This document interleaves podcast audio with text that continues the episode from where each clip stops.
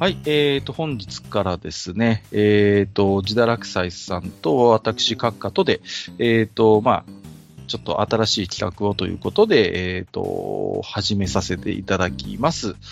えー、お相手はということで、自堕落斎さんです。よろしくお願いいたします。結局締め切りからは逃げられなかったよ。いやいや、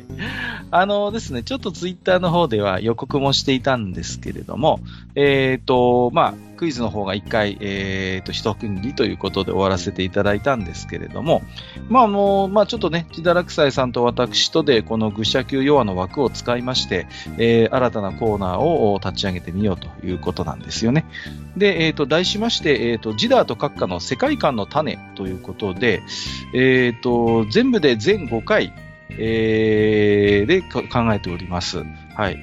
で、あの、どういうお話をするかと言いますと、まあ、あの、私が、まあ、一応、こう、物書きの端くれでおりまして、また、あの、ね、自堕落斎さんも、この、愚者級聞いてくださっている方なら、えーご存知の方も多いと思うんですけれども、えっ、と、TRPG の、えっ、と、ゲームマスターの経験も豊富に終わりということで、まあ、そんな二人がですね、この一つ、こう、世界観というキーワードをテーマにですね、まあ、あれこれ、えー喋ってみようということなんでございますね。はい。で、まあ、第1回ということで、えっ、と、本日はですね、えっ、と、キャラクターが世界観を作る。世界観がキャラクターを作るということをテーマにですね、えー、自堕落斎さんとあれこれ、えーおしゃべりをしていこうということなんですね。うん。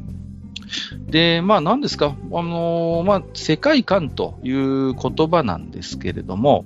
まあ、あのー主にね、やはりあの創作の世界でよく使われる言葉なのかなと思っているんですよね。うん。で、まあ、現実の世界でも、あのーまあ、例えばこう、ね、そういうクリエイターの方が持っている世界観といったような使い方はするんですけれども、やはりこう、まあ、いろいろ調べてみますと、世界観という言葉自体はですね、うん、やはり主に創作の世界で使われ始めた用語なんだということがまあ分かってくるんですよね。うん。こうまあちょっと最初にざっくりと聞いてみますけど、こう自堕落斎さんはこの世界観というものを、まどのようなものとこう捉えていらっしゃるのか、まあ、ざっくりとね、まあ細かい話をどおいおいしていくとして、どういうふうにこう捉えていらっしゃるのか、この辺からちょっと聞いてみたいなと思うんですけれども、ああ、世界観っていうと、そうですね、私の中では大体4つか5つぐらいの単語で表されるものかなと思ってるんですよね。はいはいはい。それは何かっていうと、要するにファンタジーであるとか、剣と魔法の世界であるモンスターがいます。で、あの、例えばその、えっ、と、物語を書く上で、何を主眼にするのかっていうのを、あるじゃないですか。まず人対人の戦いを書きたいのか、それとも今まであった歴史の中で、それを、あの、イフの歴史を書きたいのかと。はいはいはい。てか、あの、架空の世界で架空の英雄を、こう、の物語を書きたいのか。じゃあ、その世界観はどういう世界観なの、じゃあ、どのぐらいの文化レベルですかと。うんうんうんとか、もしくはその重機を使うとか、火薬がありますかと。はい。科学技術はありますか？魔法はありますか？両方ありますか？魔法はどういう形態になってますか、そういう大まかなものはないですか？もともと魔力があれば何でもできますとか、セールの存在とかいますか？異世界の存在はありますか？うんうんうん。そういうようなことを大体3文字から、あの、3文字から5文字ぐらいですかね。で、はい。表してもらえると分かりやすい。っっていうのが感じですね。まあ私自身がそのソードワールド出身なんで、剣とつ、あの、剣と魔法の物語っていうふうに言われると、あ、ファンタジーですねっていうふうに分かるような感じで、うんうんうん私は世界観と受け止めています。うんうんうんあのー実際に私も仕事柄、こう、まあ、シナリオを書く人間とおお付き合いがあるんですけれども、面白いことに、この世界観というものは、こう、作るのが得意な人、好きな人と、苦手な人、嫌いな人ってはっきり分かれるんですよね。これって。で、同じことがゲームマスターにも僕は言えると思っていて、世界観作るのが好きな方と苦手な方って、やっぱり結構 GM の世界でもパッキリ分かれる部分がありましてね。そうなりますね。あの、うんこ、これは結構才能によるものかなと思っちゃう部分がありまして、はい。ええええない人間に作れっていうのがちょっと難しいんですよね。うん、わかります。うんはい。この世界観というものの、まあ、えー作り方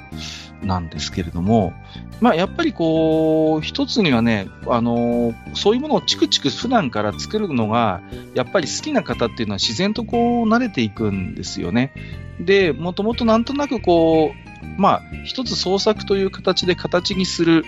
以前のレベルであっても、なんとなくこんな世界素敵だなとか、こんな物語面白そうだなって、普段からなんとなくこう、思い描く人っていうのは、割とそういう世界観をこう、まあ、なんていうんですかね、練り上げるベースみたいなものをお持ちでいらっしゃる。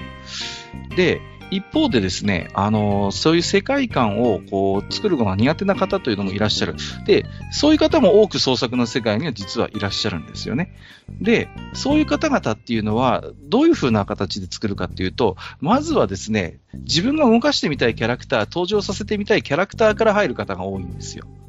で、まずはそういうキャラクターを、まあ、あのー動かしてみる。で、どういう活躍をさせたいのか、どういう物語をこのキャラクターに体験させたいのかっていう時に、そのキャラクターの周囲からこうなんとなくこう世界が出来上がっていく。まあ、こういう作り方をされる方がいらっしゃる。うん。ですから、これはどっちがいい悪いという話ではないんですよね。こう、一つ作り方のまあ流儀と言いますか、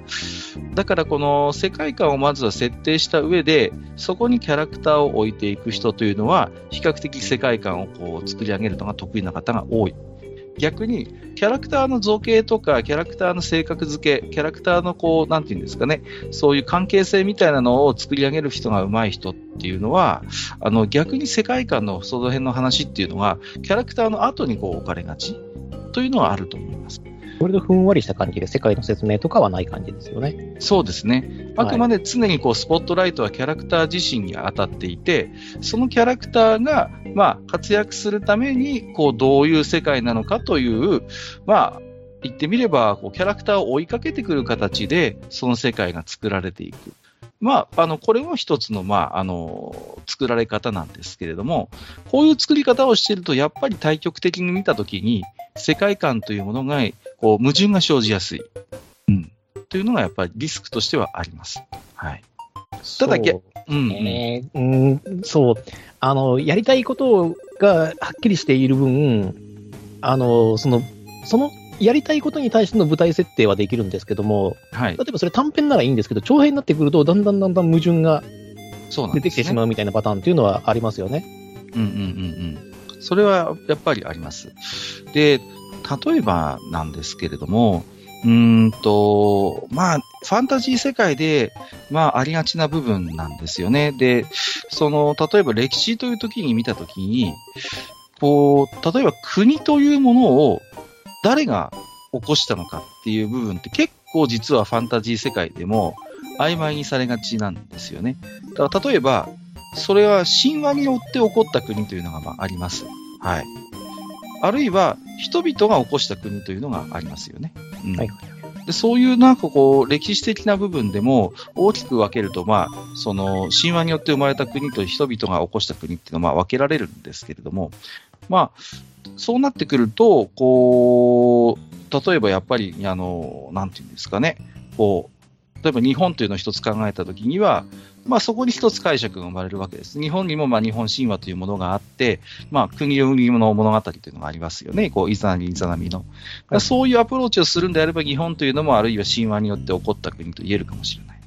ただ一方でこう歴史的なそういうこうなん積み重ねによってこうある程度証明ができる部分というのもあるわけですよね。はい古くはこう中国の文献にこう、ね、和と呼ばれる国があってと。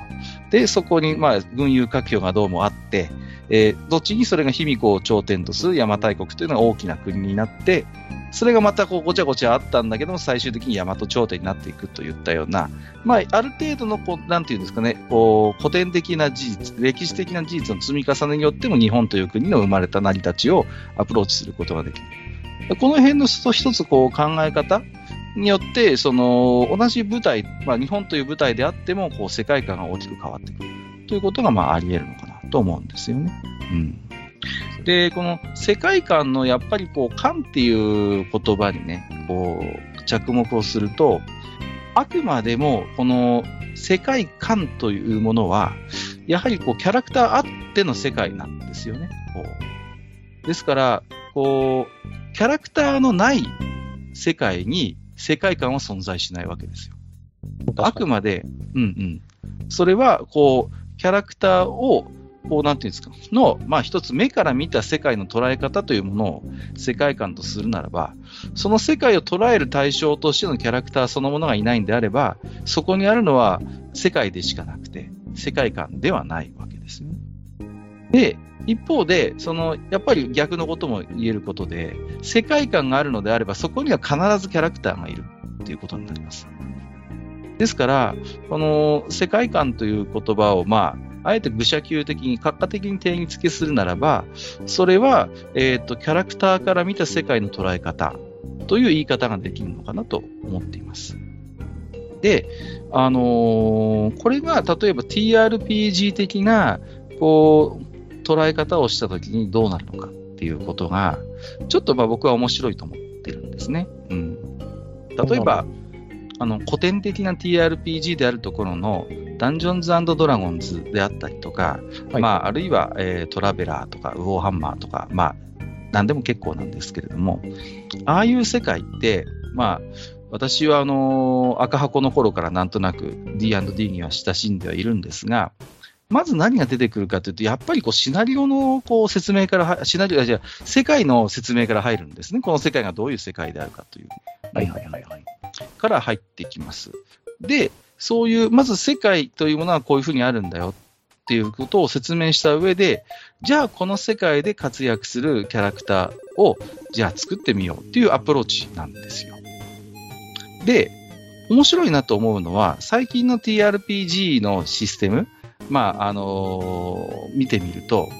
まあ、ほとんど、初めに、ミニシナリオみたいな、ミニ小説みたいなの大体くっついてくるんですよね。今の TRPG のシステムブックって。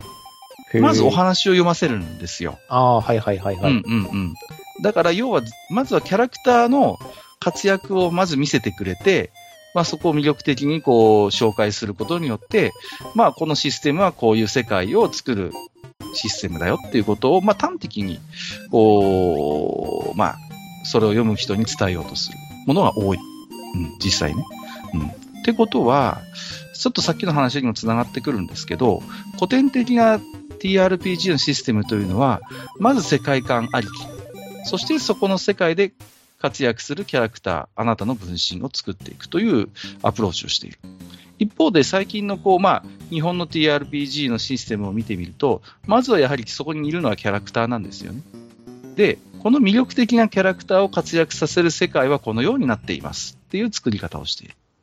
ここがすごいね、まあ、好対象なのかなと個人的には思っているんですね。うん。このあたりどうですか ?TRPG 経験も豊富なジダラクサイさんは、こう TRPG 的なアプローチで世界観を考えたときに、えーどう思われますかね、このあたりは。いや、あの、T- 最近ちょっと疑問に思ったのが、あの、リプレイ本って出ねえなと思ってたんですよ。それはね、僕も気になっていて。ううんん。いや、あの、もう私、その固有の流儀っていう、まあ自分自身の流儀なんですけど、はいあの、確か前も話したと思うんですけど、俺公式リプレイが出てないあのルールってやらないんですよ。はいはいはいはい。なんでかっていうと、その公式が出している一番、えっ、と、真っ当なシナリオというか、その描きたいシナリオ。うんだグラフでいうとこの X 軸と Y 軸が00の地点がわかんないから、はい。そこを示してほしいっていう意味で公式のリプレイを僕は求めるんですよ。で、そこに対して自分はどのくらいの位置にいて、どういう話を書きたいのかなっていうのを、あの、大体そのマップに置いて、大外ししないように作るんですよ。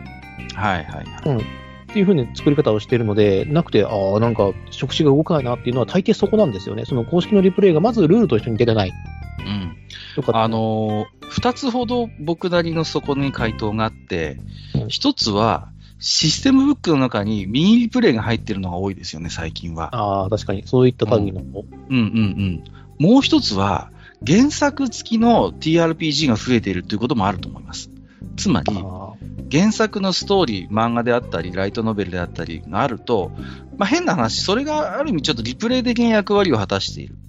だからこう、ボブリンスレイヤー TRPG にしても、こう、まあ、漫画や小説を通して、なんとなくあの世界というのを分かっている。で、そこにいるキャラクターの、まあ、演じ方、活躍のさせ方というのは分かるでしょっていう前提で、システムが後から追いかけてきてるから、ある意味、まあ、ゴブスルの場合ね、TRP、あの、公式リプレイ本出ましたけど、あのー、ある意味、リプレイ本が果たすべき役割を、ある程度実はもうシステムが出た時点で、果たしちゃったそう、果たしちゃったんですね。もうメディアミックスで、小説もで、うん、まあ小説もちろん元大元であって、で、コミックも、えっ、ー、と3種類。はい、で今となっては4種類あって、で、アニメ化もされて、で、劇場版もできてっていうのがあったんで、実は例外的に俺がやったのはゴブリンスレイヤーなんですよ。はいはいはい、あの時にはあの、ルールが発売したけど、リプレイはまだ発売されてなかったそうですね。あの時はね。はい、はい、はいはいうんうん。だから、なんていうんですかね、その、僕の場合、やっぱ古い TRPG にも触れてきた人間なので、こう、そう思うにね、そこにね、こう、なんていうのかな、こう、特徴がある。うん。で、あの頃の古典的な TRPG のシステムって、やっぱりルールの根源、ルールの根っこにあるのも世界のルールなんですよ。この世界はこういうルールで動いていますっていう作り方をしているんですね。こう、判定一つにしたってそうですよ。やっぱりね。うんうんうん。だから、その、例えばね、こう、ほまあ、冒険で得た報酬そのものが経験点になるわけですね。古典的な D&D だと。それって、まあ、ちょっと想像すると、あれって思う部分もあるわけですよね。こう、なんで報酬がイコール経験点なんだっていうのをね、最近の TRPG から入った人から見ると逆にちょっと疑問に思うかもしれない。だけど、D&B はもう有無を言わさず、そういうものですっていう。あなたがこの冒険で得た、えー、報酬そのものがあなたのキャラクターの成長の要素になる経験点ですよっていうことをもう言ってしまっているわけだから、もうそこにはこうイエスもノーもないわけですよね。もうそこに従わざるを得ないというか。うん。まあ、戦闘で得られる経験っていうのはビビたるものであって、うん。もうそういう世界だからっていうことになる。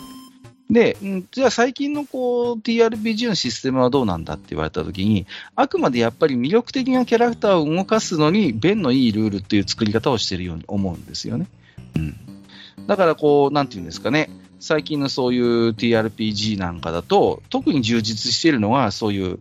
例えば、えー、ファンブル表であったりとか、うん、そういうものが最近のシステムってすごい充実していて、こう、キャラクターをこう、魅力的に演じるのに、まあ、ルールがそれをサポートしますよ。アシストしますよ。どう動いたらいいかわかんないときに、とりあえずロールすると、こう、身の振り方を教えてくれるみたいな、親切なシステムがやっぱり多い。うん。例えば、二人操作、私が、あの、たまにやってる、ものがありますけれども、あれにしても、まあ、あの、作り方、正解自体は、まあ、あの、バディもののミステリーという体を取ってますけれども、凝った、その謎と、謎解きみたいなものって何一つあのルールって用意してないんですよ。解決方法しか書いてない、あのシステムには。だから、うん。例えばこうね、B という A という場所に行って成功すると、あなたは偶然この人権の解決に、えー、の糸口になるものを見つけました。とか B に行ってロールに成功すると、あなたは事件の現場を目撃したという重要参考人に会いましたっていうところまで書いちゃってるわけ。うん。ということは、そこに何か GM が凝った謎解きを仕込むという余地は全く残されてなくて、あくまで私は探偵であるという演じるための、まあ、そこに奉仕するシステムになっていると。だからそこに細かい謎解きや、あの、あとリプレイを読んだ人間がなるほどって思わせるような、そういう凝った謎解きみたいなものは一切システムには入っていなくて、GM にも考えさせなくていいように作っているんですね。そういうのは全部すっ飛ばして、このような形で探偵たちは事件の解決をする糸口を手に入れましたっていうことしか書いてない。それって、ある意味、その、探偵と相棒という、まあ、そのキャラクターを演じるというところに力点を置いているがゆえの工夫だと思うんですよね。だその辺がやっぱ最近の TRPG のやっぱり大きな傾向であって、うんうんうん。わざわざシステムの中で細かい世界観なんかをこう説明するものっていうのは逆にレアケースになりつつある。よりカジュアルになった感じなんですかね。うんうん、カジュアルにはなっていると思いますね。うん。例えば、まあ、ね、日本ではなぜかすごいブームになってるクトゥルフ神話 RPG にしてもね、はい、うん。あれも、まあ、よくできてるなと思うのは、バックボーンにあるのはラブクラフトのもう壮大な世界があるわけですよね。非常に重厚で。あるんですけどね、あれを知っている人間どれだけいるかというお話なんですよね。そうなんです。あのクトゥルフ神話 RPG が成功しているというのは、そういうものがあるというのは匂わせるんだけれども、はい、それを別に理解をしていなくても、知識として蓄えていなくても、なんとなくあの雰囲気で遊べてしまうという作り方をしたから成功していると思うんですよね。そうですね。まあ、あれはもともと、あの、クトゥルフ神話 TRPG、あの、コールオブクトゥルフの旧版というか、はい、本当の旧旧版ですよね。うん、あの、えー、第 6, 第6番、第7版とかじゃなくて、じゃなくて一番最初のあの、コールオブクトゥルフって、うん、あの、いわゆるそのファンタジーに飽きた人たちがやるゲームだったんですよ、ルール的には。そうそうそうそう。はい。世界観を現代のものに現代のものか、もしくはその分かりやすい、うちらでいうとこのあの明治大正、昭和初期ぐらいまでの、うん、えっ、ー、と、歴史軸に合わせて、あの、オカルトと、その科学の微妙なラインをこう攻めていきながら、実はとんでもない存在がいると。うんうんうん。うん。この、あの、医者は言うん、こんなものは存在しない。病気だ、精神病に違いないと言うんだけれども、実はその、とんで、あの、見た瞬間に、あの、すべてを理解してしまう、その恐怖の対象になってしまう存在がいるという前提があって、あの、作られているので、はい。あれがね、なかなか面白いとは思うんですけど、あの、あれは実は、あの、初期は異端だったっていう、うんうん。そのルールだったんですよね。うん、必ずしもあの頃の TRPG のメインストリームではとてもなくて。なかった。ものが、なぜか今となってはね、メインストリームになってしまったんですけども、うん、まあそこに関してはですね、まあ私の方で語ってもよかったんですけど、あのですね、ファンタジー世界を共有できないんです、今。はいはいはいはい。はい。あの皆さんっていうか、うん、あの、しえっ、ー、と、我々と同世代は大丈夫です。はい。ただし、そこから下の、そこから下の世代、えっ、ー、と、江戸が一回り以上回ってしまうとですね、はい、あの、ファンタジーの、ファンタジーの世界観というものが全くわからなくなってしまうんです。うんうん、そうですね。わかりますよ。はいうんうんうんうんで、で、あの、下手をすると、あの、良くない意味で使われるナローの世界ねって言われると、こっちもピキッとくるんで。そうですよね。はい。うん。そう考えると、クツルフってある意味無難なものになっちゃってるんだよね。そう、無難なものになっちゃってますね。ある程度世代を超えても、なんとなく共有できる世界としてある。だから、まあ、あえて言いますけど、最近のファンタジー系の TRPG はどちらかというと世界観軽視、キャラクター重視です。そうなった時に、今、ジダラクサイさんが言ったような祖語が起きるんですね。で、クトゥルフ神話 RPT、RPG は、えー、その辺の世界観がある程度共有できている、非常に今のこの日本の TRPG 世界においては、大変便利なシステムとも言えるわけですよね。そうですね。そう、便利なシステムであるがゆえに、あの、普段ファンタジーで起きないような相互が実はまた起きちゃってたりするんですけどね。まあまあ、そこもね、ありますけど、ね、あ問題がいろいろとございましてですね。あの、この辺が知識差がね、もろに出ちゃうんですよね。うんうんうん。プレイヤーが知っていることがキャラクターが知っていることっていう風な定義をしてしまうと、あの、クトゥルフ神話って、あの、成立しなくなる場合があるんですよね。はいはいはい。そうですね。はい。そういった問題があるので、そこはあの、コンセンサス取って、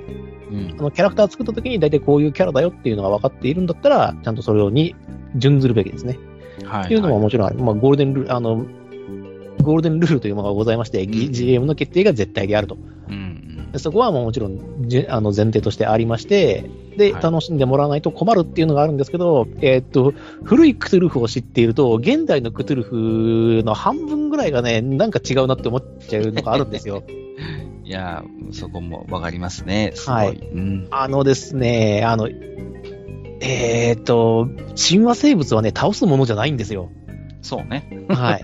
そうそうそうそう。あくまでその、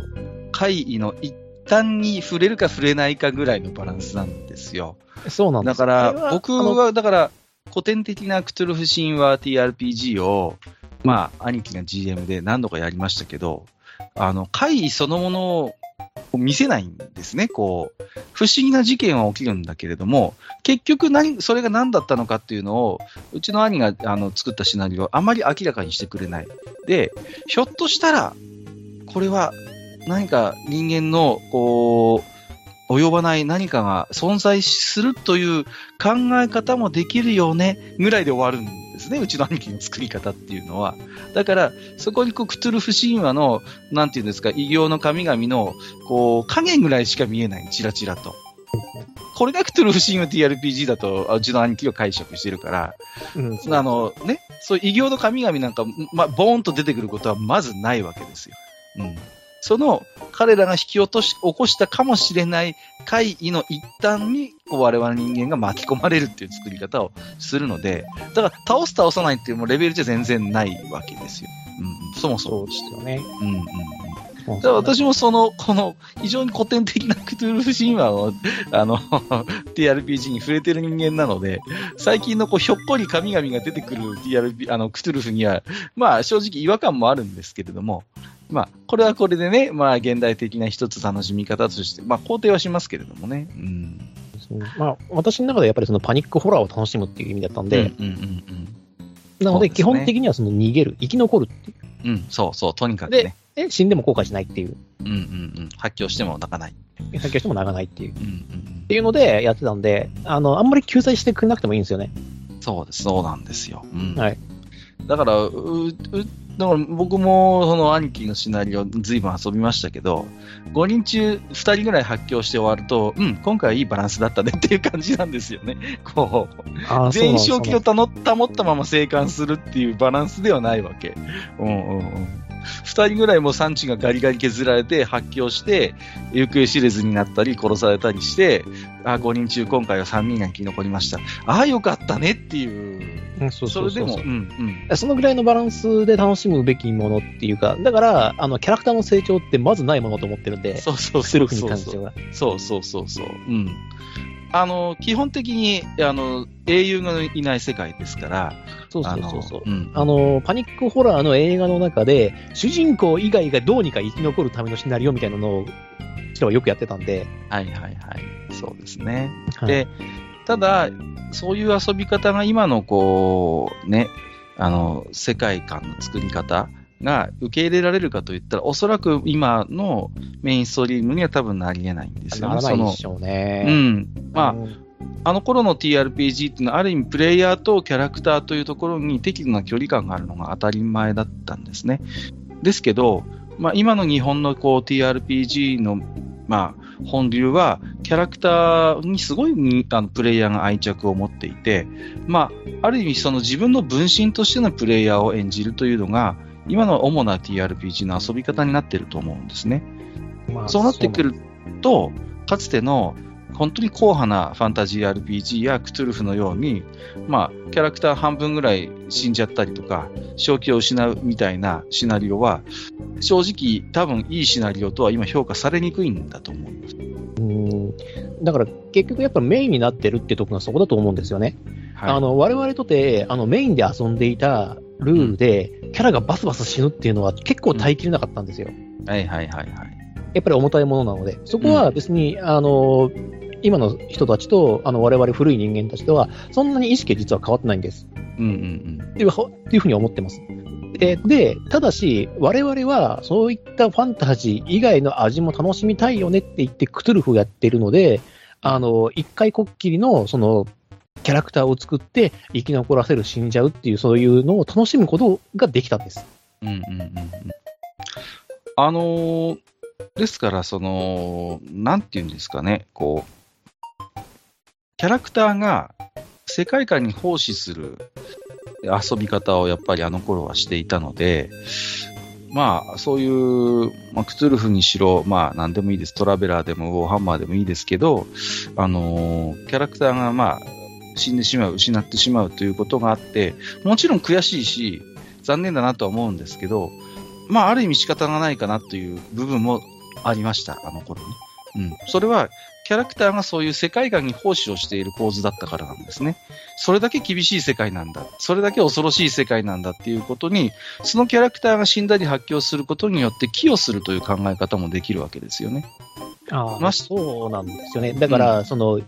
えっ、と、敗れてしまったというかですね、自身が目的を達成できなかった、死んでしまった、発狂してしまったっていうことが、他のプレイヤーにとっての良いスパイスになるんですよね。スパイスになる。そう。だそれがまだこう、ある程度受け入れられやすい、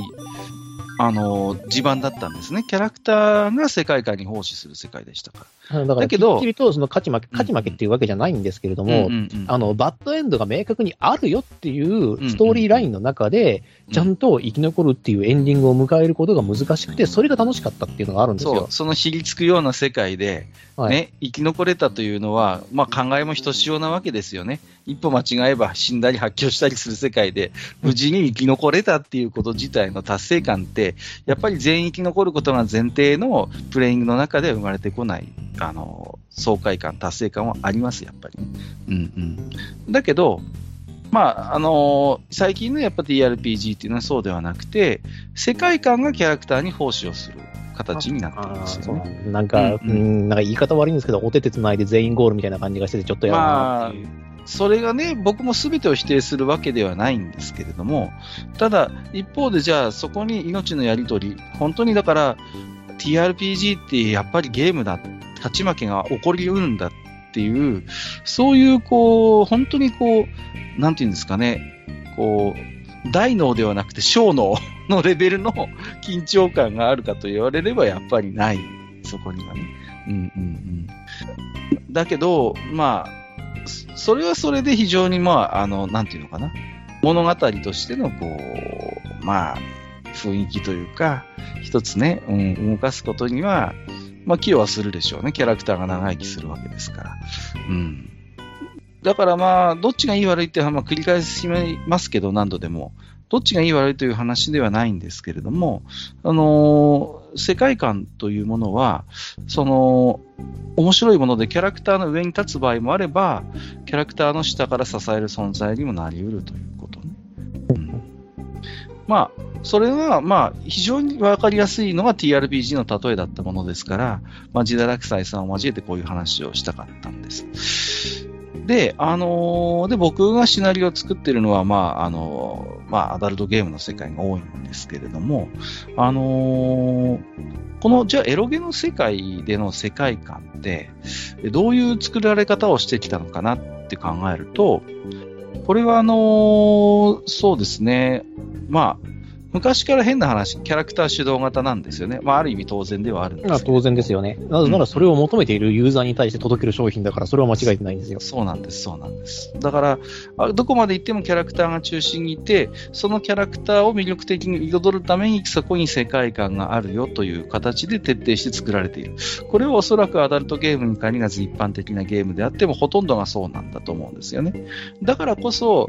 タクティクスオーガのように、もう、いや、どうしようもない世界の潮流にキャラクターが翻弄されるみたいなシナリオを見せられると、非常に新鮮に映ったわけですよね。うん。ああ、まあめ、我々好きなのはそういう、あの、壮大なバックボーンがある話大好きですからね。うん。だからメインを張っているようなキャラクターが簡単に命を落とすような世界、シナリオ。うん。あるいは本当にこう、も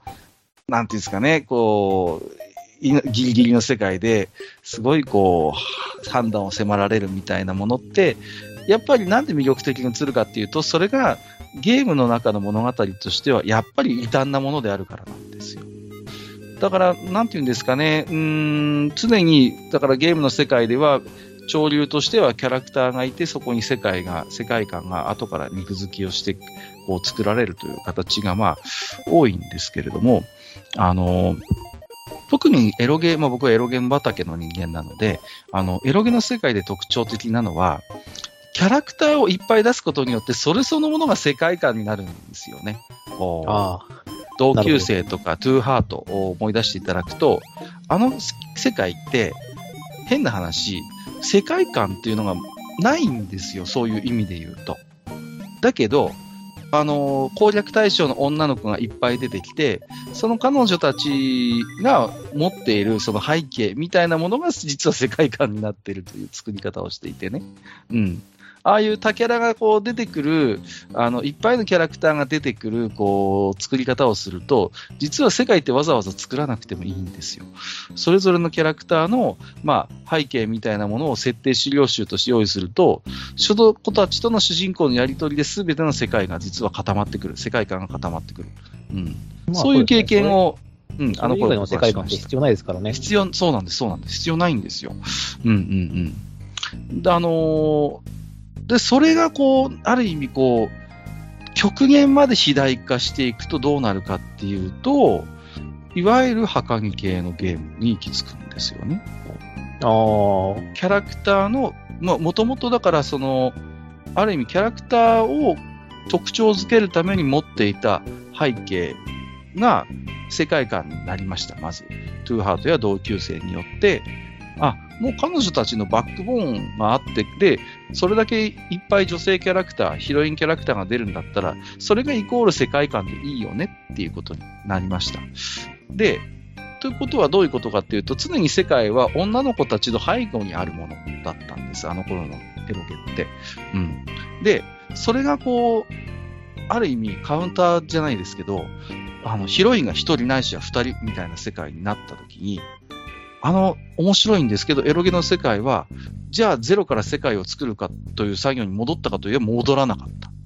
彼女たちの背負っている世界をぐいーっと広げて、そのゲームそのものも世界にしていったんですよね。それそれがエアーであり、プラなどであり。っていう、なるほど。うんうん。そこがすごい特徴的なんですよ。だから、あのエロゲの世界の世界観って、ヒロインの背景にしかないんです。すべてが。だから、まあ、そう、まあ、主従が違うから、なん、そうですよね。まあ、そうなっうんうんちゃうのはどうしようもないかなと。やっぱ、ある意味、そう、だから世界系って必然の流れだったんですよ、そう考えると。だから、客観的に見れば、一人の男の子と一人の女の子のボーイツ、ボーイミーツガールの話ですよ。だけど、それによって世界の数勢が左右されるっていう、あの頃のね、こう、世界系と言われる一つのこう、まあ、特徴ですよね。うんうん。まあ、最終兵器彼女っていう漫画もありましたけれども、はいはいはい。ああいう世界って、なん、なんでこう生まれたかっていうと、ヒロインの背景にある世界が、もうその、その世界の全てという作り方を、最初は多人数ヒロインの世界から生まれた方法論です。これを一人ないし二人ってギュッと絞って濃密な主人公とヒロインとの関わりという作り方をしたときに、そこの彼女の後ろにの世界を広げるしかなかったから、世界系って言われる作品の、まあ、ある流れっていうのはある意味必然であったとも言えるわけですよ。まあ、だから、なんていうんですかね、こう、キャラクターの背後がイコール世界観なんだっていう、まあ、エヴァにしたってそうですよね。もうそういう、だからなんかこう、世界観というのは常にキャラクターの背後にあるもんだっていうのがなんか、すごい日本ではどんどんどんどん浸透していって、今でもそれをどこか、えー、受け継いでいるっていう、あの、ものになっています。で、これがあんまり実は欧米ではないんですよね。まだまだ少ない。例えば、ね、我々がよく話をする指輪物語にしても、まずは延々と世界の説明があるわけですよ。はい、世界の説明がありますね。なぜならば、あの、ファンタジーという土壌がない状況下で、うん。あの、みんなにファンタジーを理解してもらわなきゃならないんで、そうそうそう。ここはこういう世界なんだよっていうところを、うんうん。まず説明しなくちゃならなかったので、確実にその世界観を、まずまず説明していくと。そうなんですよ。ですよね。そのあたりは、あれですよね。あの、栗本薫さんの部員サーガとか、ウィンさんあとは、あの、田中良樹先生のあの、銀河英雄伝説なんかも、うん、かなりそういうところにあの文章を割いて説明されてますので、うん。かつ、あの、一巻のうちの何話とか、一巻の全巻とか、全部歴史家になったりするんで、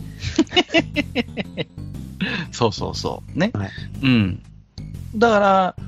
なんて言うんですかね、こう、世界観って、こう、まあ、不思議なもので、うーんと、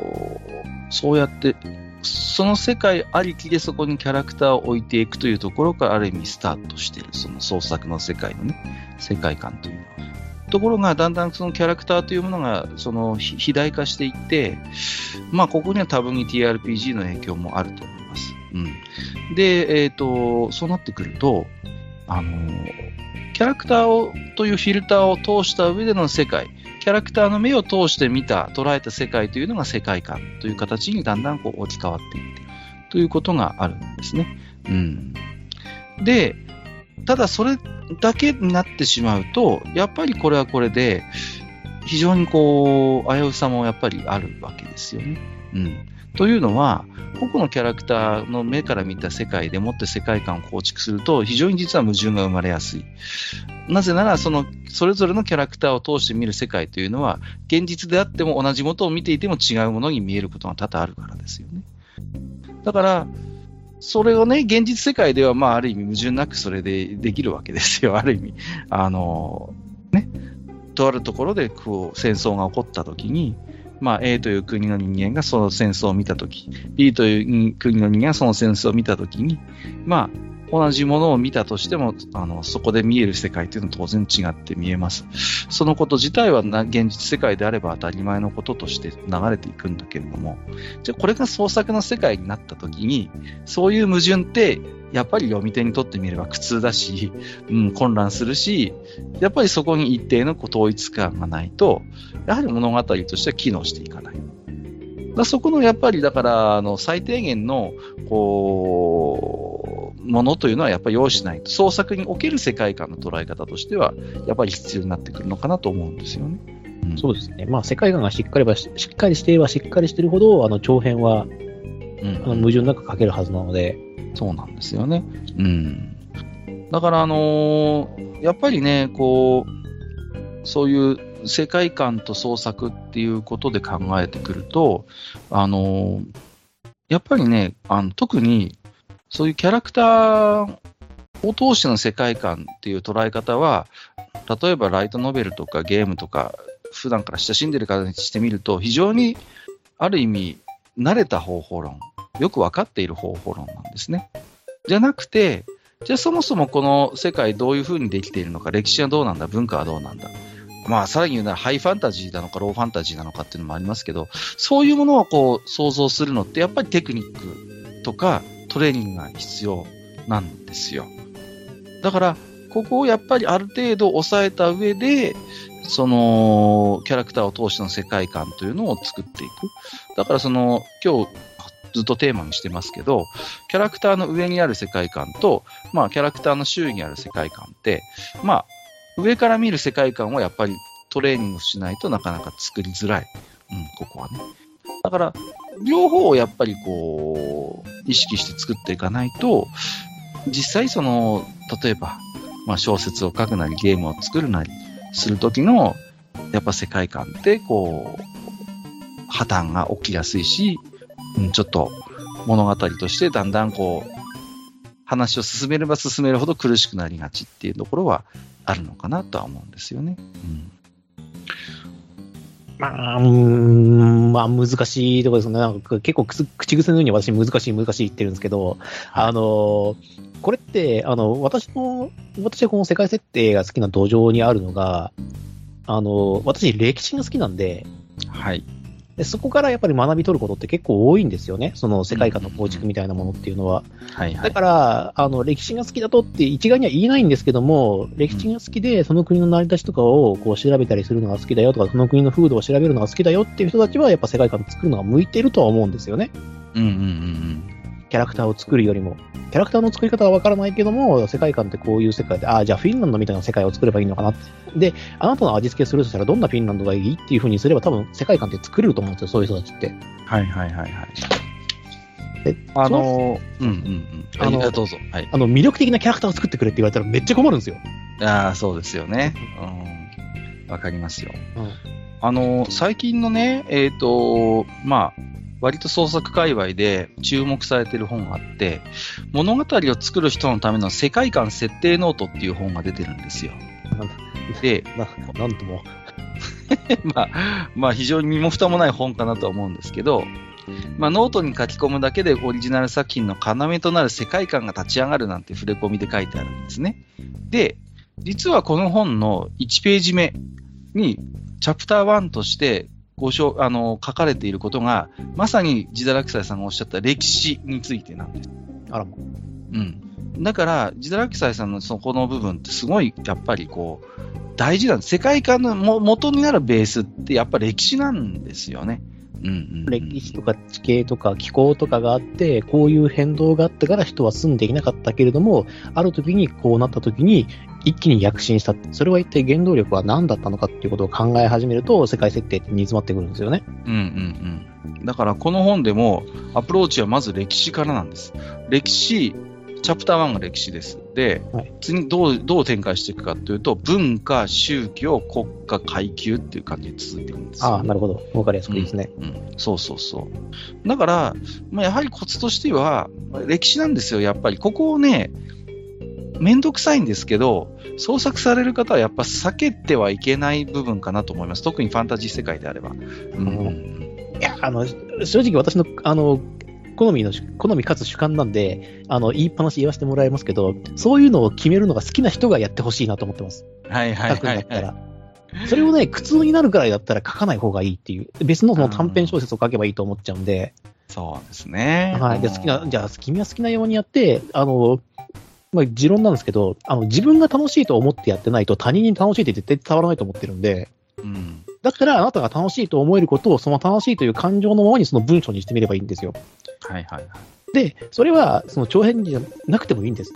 うん、で、あの、どうしてもその歴史とかその世界設定とかを書きたがる人ってどうしても長編になりがちなんです。少なくとも3巻では終わらないです。そうだからそのね。人たちが長編を担当すればいいだけの話であって、やっぱ好きを、自分の好きっていう、俺こういうの好きなんだよっていうのをぶつけてほしいんですよ。読者としては。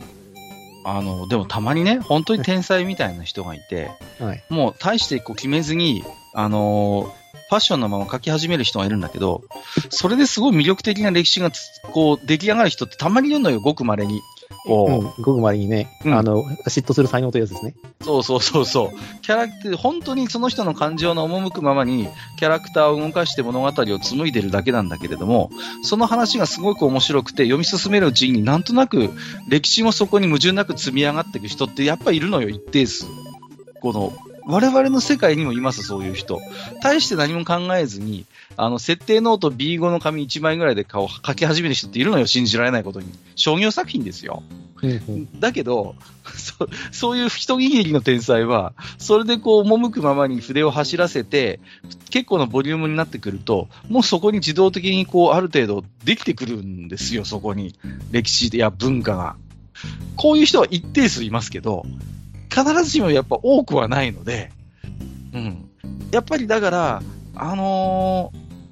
なんて言うんですかね、こう、まあ、最近よく聞く話では、まあ、ツイッターとかにこう漫画上げてる方とかも、まあ、あるいはピクシブとかに漫画上げてる方とかでも、こう、初めにその感情が赴くままに、自分が書きたい物語を、まあ、書き始めるんだけれども、なかなか長続きし、長続き、本にはさせたいんだけど、長続きしないっていう話もよく聞くんですよね。それはそうですよ。うん。それって何が欠けてるのかと言われると、やっぱりこう、俯瞰的な視点の方の世界観の準備が足りない場合が多い。うん。あくまでキャラクターの視点でもって魅力的な世界観を描くこと、それ自体は可能ですけれども、それだけで走り続けられるかといったら、おそらく多くのクリエイターは走り続けられない。だからこそ準備が必要で、一見遠回りなそういう俯瞰的な世界観をある程度準備した上で書ければ、やっぱりそこはある程度のボリュームになっていくのかなと思うんですよね。だから、初めからボリュームいらないよっていう、そのジダラクサさんがさっきおっしゃったように、短編でいいんだって、自分が書きたい話だけを、あのーあまりね、余計な準備もかけずにやりたいんだって人は、それはそれで全然否定はしません。だけど、特にね、あの商業作品とかになってくると、一定のボリュームが求められますし、まあ、幸いそれがヒットしたとしたら、まあ、必ず、えっ、と、続きはってことを聞かれる、そう、聞かれますから、そうなった時に走り続けられる体力をつくれつけられるかどうかというのは、俯瞰的世界観にかかってくる。だから、今日の、まあ、タイトル、キャラクターが世界観を作る、世界観がキャラクターを作るっていうと、世界観がキャラクターを作るの方の世界観をある程度準備しておかないと、こう、物語としての体力は続かないということなんです。うん。まあ、あの、私なんかが言うあれじゃないかもしれないですけど、先ほど言ったあの、情熱を持って自分の好きなものを書くじゃないですか。はい。バーッと。で、短編見てみて。で、やっぱ自分の作品読んでみりゃいいと思うんですよね。はいはいはい。俺この時に何が書きたかったんだろうっていうふうに、が、やっぱそこで俯瞰的に見れるはずなんで、そうすると世界観が見えてくるんじゃないかなと思うんですよ。うん、うん。で、そこで解説したりとか修正したりすれば、その作品のその厚みが増すので、うんうんうん。そういった方法でもいいんじゃないかな。まずその自分の書きたいストーリー、書きたい場面、書きたい人物なんかをバーっとこうキャラクターでブワーっと作っちゃって、そこからそれをつなぎ合わせるための世界というか、うんうん。あれを作ってしまうっていう手段は全然ありだとは思うんですけどね。で、そこからどこまで世界広げるかっていうのはまた別の話ですけど、うんうん。で、まあ、実はそういう世界観を、こう、一から作り上げるトレーニングをしなくても、成功する道もあります。あの、普通に今は。例えば、二次創作であったりとか、はい。そういう世界は自分から一からこしらえなくても、まあ、みんなが知っているキャラクターを使って、こう、二次創作を書いて、収入を得るということは、まあ、全然あの普通に方法としては成り立ちますよね。まあ、まあ、東宝でもいいですし、最近だったら馬娘でもいいですけど、もう誰もがそのキャラクターをもうもう知っている性格からね、含めてっていうところで、そういうキャラクターたちを借りて動かすっていう形であれば、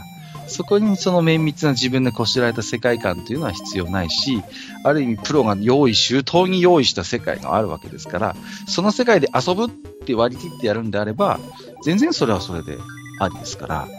必ずしも世界観を構築しないと、こう、なんていうのかな、一定のクオリティの作品ができないということではもちろんないです、そこはね。うん、ないんですけうんただ、やっぱりこう、自らのオリジナルの世界でもって、そういうあの物語を紡いでいきたいんだということになった時には、やっぱりある程度俯瞰的世界観のこうトレーニングというのは、うん、された方がいいと思います。うん、で、まあ、それをね、こう、うんどうやってこう身につけるかっていうのは、またこれは、すごい難しい話なんですけれどもね。うん。世界一から作れっていうのは難しくてですね、まあ、そのトレーニングの第一歩というかですね、はいはい。えっ、と、一つの手段として一応挙げたいゲームがあるんですけど、はい。はいシビライゼーションというゲームがあります。そういう電子麻薬のゲームを進めますか、ここで。ねで、もあれ世界観作るにはぴったりだと思いますよ。あのー自分の、自分の国家の歴史を紡いでいく物語なので、あれは。う。んうんうん。あのーご存知ない方もいらっしゃるのかなとは思うんですけれども、うんと、まあいくつ、まあ、なんていうんですかね、こう、プレイヤーは任意の、まあ、文明を選択して、まあ、あのーその歴史をこうね、重ねていきながら、まあ、あの、派遣を取る、あるいは科学勝利とかね、いろいろ文化勝利とかありますけれども、まあ、あの、勝ちを目指すっていうゲームなんですよね。うんはい。で、あのゲームの面白いところは、それぞれの文明に、こう、特徴があるわけですよね。こう、例えば固有の強いユニットがいたりとか、非常にこう、まあ、文化的なあ強みを持つ施設が建てられるとかね。うん。いろんな特徴が、それぞれのリアル、まあ、リアルの国家、文明を、まあ、反映させたゲームになってますけれども。うんうん。そういうのを選んでいきながら、こう、まあ、えー遊んでいく。だから、そうですね。なんとなくそういう、こう、自堕落斎さんのおっしゃることもなんかわかるんですよね。うんであれだって結局あの宗教とか気候とか、その年の産物なんかがあって、でそれに対してどうやって発展させていけばうまくいくのかなっていうのを考えながらやるじゃないですか。うん。そうですね。はいうんうん、で、実際にそのやってみて、じゃあ、例えばこれ、真珠王権ってなんやねんっていう、なると、うんシビロペディアっていう別の、あの、すんげえ文章量のあるやつがバーって出てきて、でそれ読んでっていう話になるじゃないですか。そうですね。はい。例えば共産主義は何がいいのか、資本主義なんでこういう風になってるのかっていうのかっていうのはうん。軽く触れることができるんで、でそれだけでも、あの、じゃあその人たちが一体どういう考え方でそういうのをやってるのかって分かりやすいですし、じゃあなぜそれが優れているのかっていうのもある程度分かりやすいですよね。で、こういう国だから、こういった国家形態だから、たとうんえその資本主義とか共産主義があったとしても、うん。あの、古い、えーと国家形態を選んだ方がいいという場合もある。はいはいはい。今あるモテスマですか？はい、もう、あの、何ですか？あの、生贄を捧げますか？よく来たって言って。生贄の最後に首を捧げようって。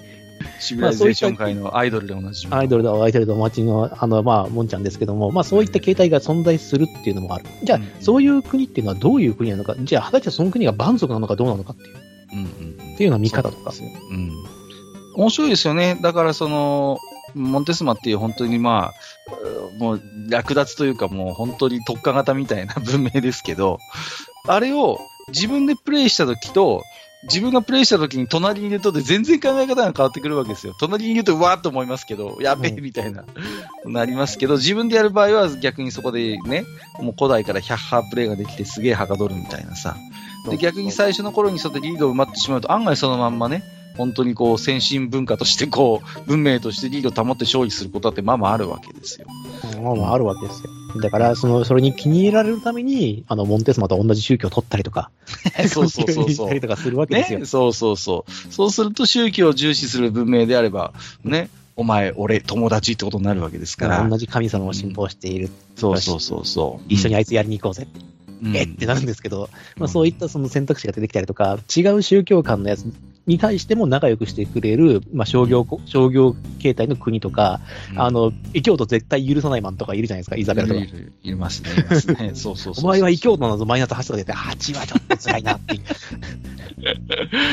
だそういう、だからこう、ね、いろんなそう、こう、背景を持っていることによ国家って、形態とかそういったものが学べるので、シビライゼーションというのは割とその世界観っていうのをつかむ上では、的を得てるというか、いや、いいやると思います。いや、ヒントになると思うし、うん。だから、まあ、複数の国家が存在する世界を作るんであれば、もう、あれからある意味引っ張ってくれば、ある程度説得力のある国家を作れちゃうっていうね。はい。まあ、実際私、それで目覚めてるので、はいはいはい。いやそういう形態で経験ガツンと詰めたんで、あの、今までそのもやもやしたその世界観みたいなのをどうすればいいのかなっていうのを、うんあれが系統立ててくれたんですよ。ああ、なるほどね。確かにね。ガツンと来てくれたわけで。う。ん。しかも、しかもゲームだから、ある程度、シンプルにしてくれてるわけですよね。そうそうそう。システマライズにしてくれているので、そう実際そういう効果があるかどうかっていうのは、それはさらにまた歴史を調べてみるとか、こういった事件があって、うん。なんでこうなったのかっていうのは調べていけばさらに深みが出るんですけれども、簡単な色付けとかっていうのにやるのであれば、あの、シビライゼーションで十分なんで、そう。ね。うん。適度に単純化してくれているのが、うん。まあ、かえって非常に、こう、わかりやすいし、勉強になる。そうそう確かにな。あ、それはちょっと今日いいお話を聞き出せましたね、これは今日はね。これはいいんじゃないですか。これは、うんうんその世界観っていうのを考える上では私はやっぱりその、まずシビライゼーションやってみましょうもしその鍛えたいというのであればね。うん。で、そうその国でリアルに起こっている情景なんかをちょっと考えながらプレイしていくんですよ。うまくなる、うあの、うまくなるならないじゃなくて。うんうんシビライゼーションってそうね。だから、キャラクターの周囲でしか物語が動かない。じゃなくて、じゃあ一方その頃っていうことを想像してみるっていう訓練はすごい大事なんですよね。うん全然主人公たちと関係ない世界で今どこかで何かが起こっているっていうことに考えを巡らすだけでも全然変わってくると思います。だからそれが将来ね、主人公たちとこうどこかで出会うこともあるでしょうし、出会わないことだってあるでしょう。逆に遥か遠い地で何か起こったことが、その影響が巡り巡って主人公たちに降って湧いてくるなんていうことを想像すると、実はすごいこう説得力のある伏線が張れたりするんですよね。そうですよね。ね、まあ、のね、例えばあのゲーム内のセリフで、あの、どこかの国が滅びましたって言って、その次のターンぐらいに合ってるターンに会うと、あってなるっていう。あ、察しってことになる。察しはいはいはい。あ、こんにちは。どうも、すみません。あ、仲良くしましょう。仲仲仲良くしましょう。仲良くしましょう。いや、だからまあ、あのーそうですね。うん、そろそろね、1時間になりますんで、1回目のまとめをしておきたいんですけれども、まあ、えっ、と、キャラクターと世界観というのはお互いに、えっ、と、切っても切れない関係であるということが、まあ一つと、ただ、その時に世界観をキャラクターのどこに置くかということによって、えー物語の、に与える、及ぼす影響というのも大いに変わってくるということですね。ですから、キャラクターの周囲に、えー、張り巡らされる世界、キャラクターのまさに目を通して、えー見る世界というのも一つの世界観です。ですけど、それが世界観の全てではなくて、えーキャラクターある意味俯瞰的に大きな世界でもって包み込んで、そこの中でこう、活動するキャラクターという俯瞰的な見方をする世界観というのも一方であって、これも創作の中においては非常に重要な要素であると。まあ、あとは、まあ、その、一つね、えー、副読本的な話をさせていただきましたけれども、TRPG においてはどうなのか、あるいはエロゲの世界の世界観はどうなのかというようなお話をね、今日はさせていただきました。はい。ということで、えっ、と、この、おジダーと閣下の世界観の種、えー全5回中の今回が第1回、キャラクターが世界観を作る、世界観がキャラクターを作るというお話でした。で最後にジダークサイさん何かお付け足しておきたいことがあればお伺いしておきますが。そうですね。特にはまあないかな。今のところは。あの、もはいし語りたいことが思いついたのがあったら自分の回で、はい。あの、テラテラと語りますんで。はい。ということで、次回は、えー、ジダラクサイさんがテーマを作っていただく回になりますので。はい。まだ何にも決まっておりません。えー、ということで、お相手は私こと閣下と、はい。結局、締め切りから逃げられなかった自堕落でした。本日もお聞きいただきましてありがとうございました。ありがとうございました。